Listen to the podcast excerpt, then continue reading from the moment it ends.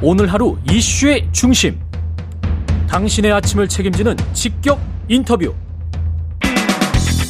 여러분은 지금 KBS 일라디오 최경영의 최강 시사와 함께하고 계십니다.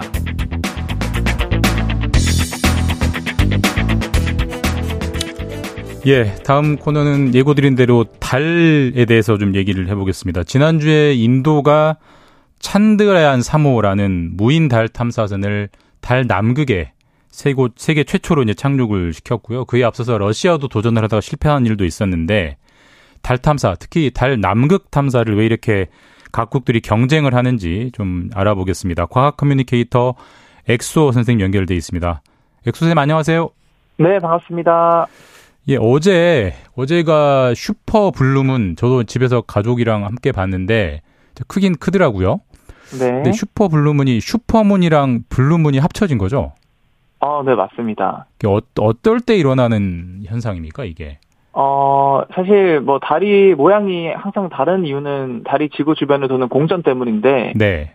일단 달은 한 달에 한 번 지구를 도는데 달이 유독 크게 보일 때가 있고 또 작게 보일 때가 있습니다. 예. 어, 보통 보름달이면 모두 같은 크기의 보름달이었는데 왜 크기가 다르냐 하면 사실 달이 지구를 도는 공전 궤도가 정확히 원으로 도는 게 아니고 약간 계란 모양처럼 타원형으로 돌기 때문에 항상 크기가 다르게 보이는 아, 거거든요. 약간 찌그러져 있나 보죠? 맞습니다. 아, 네네. 그래서 지구와 달이 굉장히 멀어질 때가 있고 굉장히 가까워질 때가 있는데 슈퍼문은 달이 지구에 가까운 지점에서 뜨는 보름달을 말하는 거고 네. 어, 보통 크기는 이 가장 멀리 떨어져 있을 때 보름달 미니문과 비교해서 약 14% 이상 크고 음. 밝기는 30% 이상 더 밝게 관측이 된다 하고요. 근데 슈퍼문 알겠는데 슈퍼 블루문은 무엇이냐 하면 이 블루문이라고 해서 파란색 달을 의미하는 건 아니고 네. 어, 블루문은 보름달이 한 달에 두 번 뜰 경우 두 번째로 뜨는 보름달을 의미합니다. 음. 그래서 이번 저도 어제 보면서 8월 계속 보면서 파란색이 아닌데 왜 블루문이라고 하나 이상하게 하긴 했어요. 네. 네, 그래서 이번 달에는 8월 2일에 이미 한 번 보름달이 뜬 적이 있기 때문에 네.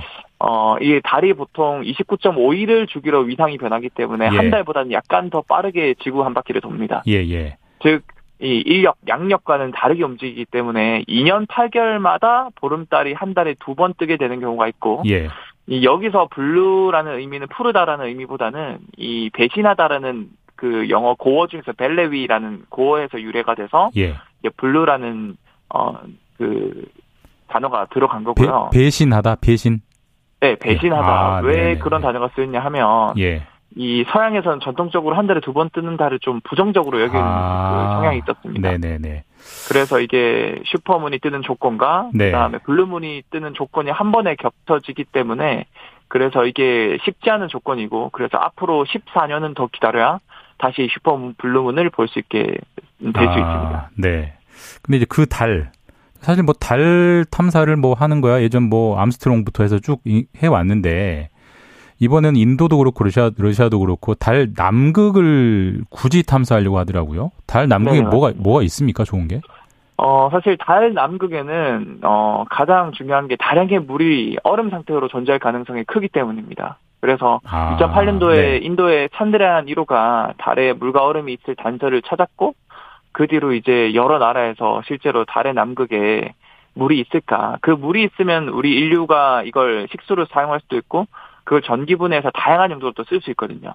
음. 그래서 지금 달 남극에 먼저 착륙을 해야 우리가 본격적으로 달 자원 개발이라던가 우주 개발을 하는 데 있어서 이제 좀 여건이 마련될 수 있기 때문에 어, 달 남극을 우선적으로 이제 그 찾아보는 게 탐사하는 게 큰 목적이었죠. 그러니까 인류가 달에 뭐 기지를 짓는다든지 뭐 정착을 하든 하려면 물이 필수적인데 그 물이 있다면 남극에 있다면 되게 혁신적인 거 아니겠느냐 이런 목적이라는 거죠.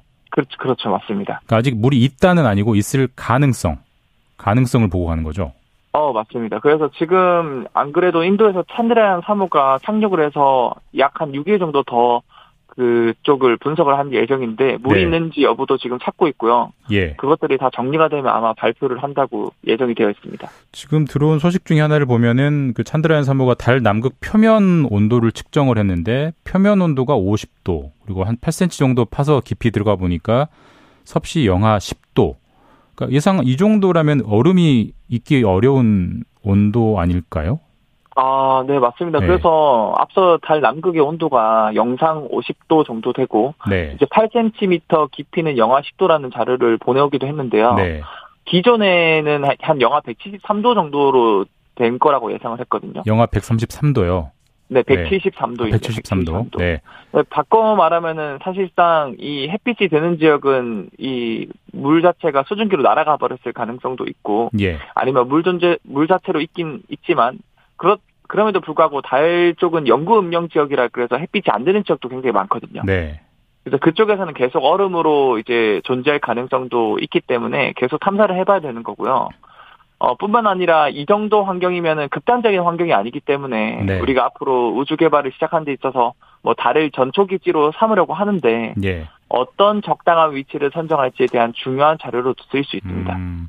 근데 달 남극에서 이제 광물 황, 황이라는 광물도 존재가 나왔다고 하던데 그건 무슨 의미가 있는 거예요? 어, 네, 사실 이 찬드라얀 3호는 크게 달 주변에 도는 궤도선이랑 이 달에 착륙하는 착륙선, 그다음 네. 착륙선 안에 들어있는 탐사 차량 로버로 이루어져 있는데 예. 이 탐사차 프라그얀이라는 탐사차가 탑재된 분석기를 통해서 분석해 보니까 황이 존재하는 걸 또 확인했고, 어, 뿐만 아니라 다양한 광물, 알루미늄, 철, 칼슘, 크롬 이런 탄소, 규소 등 다른 물질도 탐사했으며, 어, 뿐만 아니라 남극에 물이 있는지 여부도 지금 탐사를 할 예정이라고 덧붙였는데요.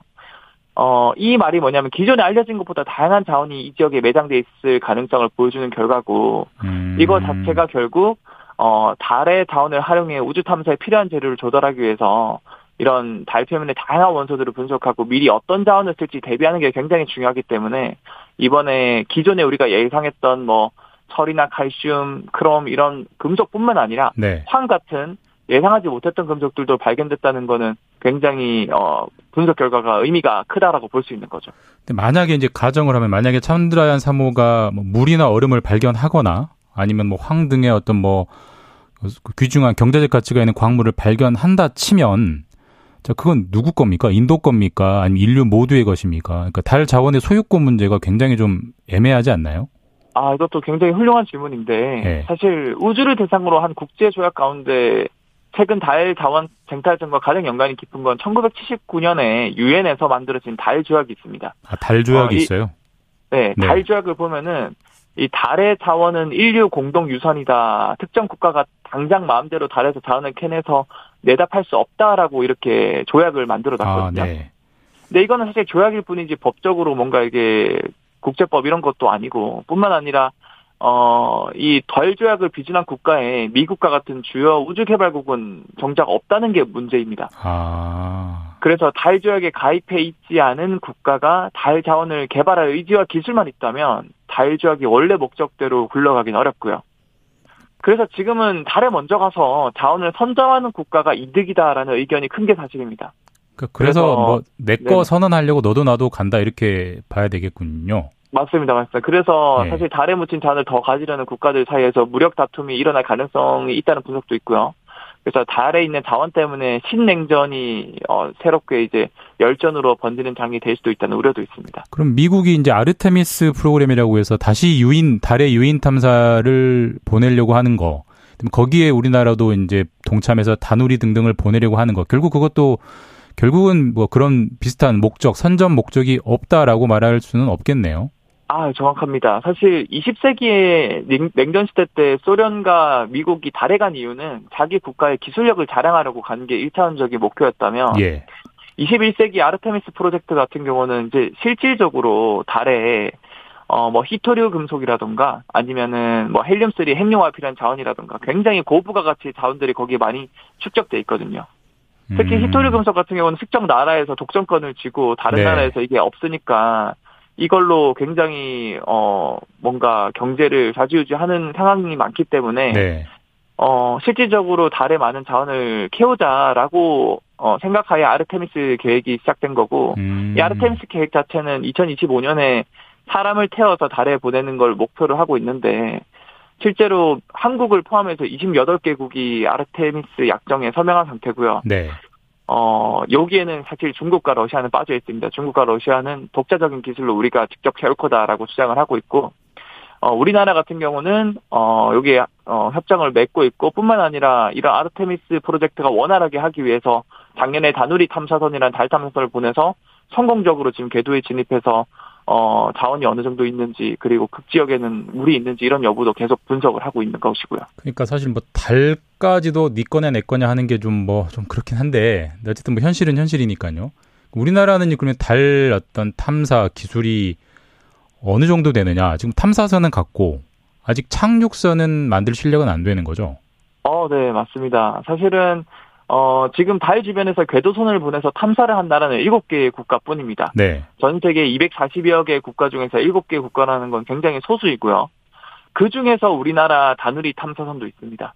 음. 어, 근데 착륙선과 탐사선은 다릅니다. 그래서 이 이제 궤도선이라 그러죠. 예. 그래서 궤도선은 7개의 국가고 착륙선은 3개 국가밖에 없습니다. 그래서 앞에서 제가 말씀드렸던 미국이랑 러시아, 중국이 착륙을 했고요. 근데 이번에 어 이제 네 번째로 인도의 찬드라얀 3호가 착륙에 성공했고 더 의미가 깊은 건 달의 남극에 착륙한 거는 전 세계 최초로 인도가 해냈다라고 볼 수 있는 거고요. 그러면 우리나라는 언제쯤 되면 착륙선을 만들어서 보낼 수 있, 있는 실력이 될까요? 어, 우리나라에서는 사실 이 독자적으로 이제 택배 기사 역할을 하는 어, 네. 이제 발사체라고 볼 수 있죠. 누리호를 성공하지 않았습니까? 네. 그래서 이런 그 위성 같은 거나 탐사선을 우주로 보내는 택배 기사 역할을 하는 발사체 누리호 다음으로 2030년에 이제 차세대 발사체로 굉장히 더 높이 올라갈 수 있는 고궤도에 올라갈 수 있는 발사체를 지금 개발 중입니다. 그래서 그거를 네. 성공한다면은 거기에 달 착륙선도 실어서 아마 2030년대에 네. 어, 달에 착륙할 수 있는 그런 어, 여건을 만들어 보겠다라는 목표로 지금 열심히 네. 연구를 하고 있습니다. 알겠습니다. 넥소쌤 감사합니다. 네, 감사합니다. 네, 최강 시사 2부는 여기까지고요. 3부에서는 뉴스는 쉽니다. 기다리고 있습니다.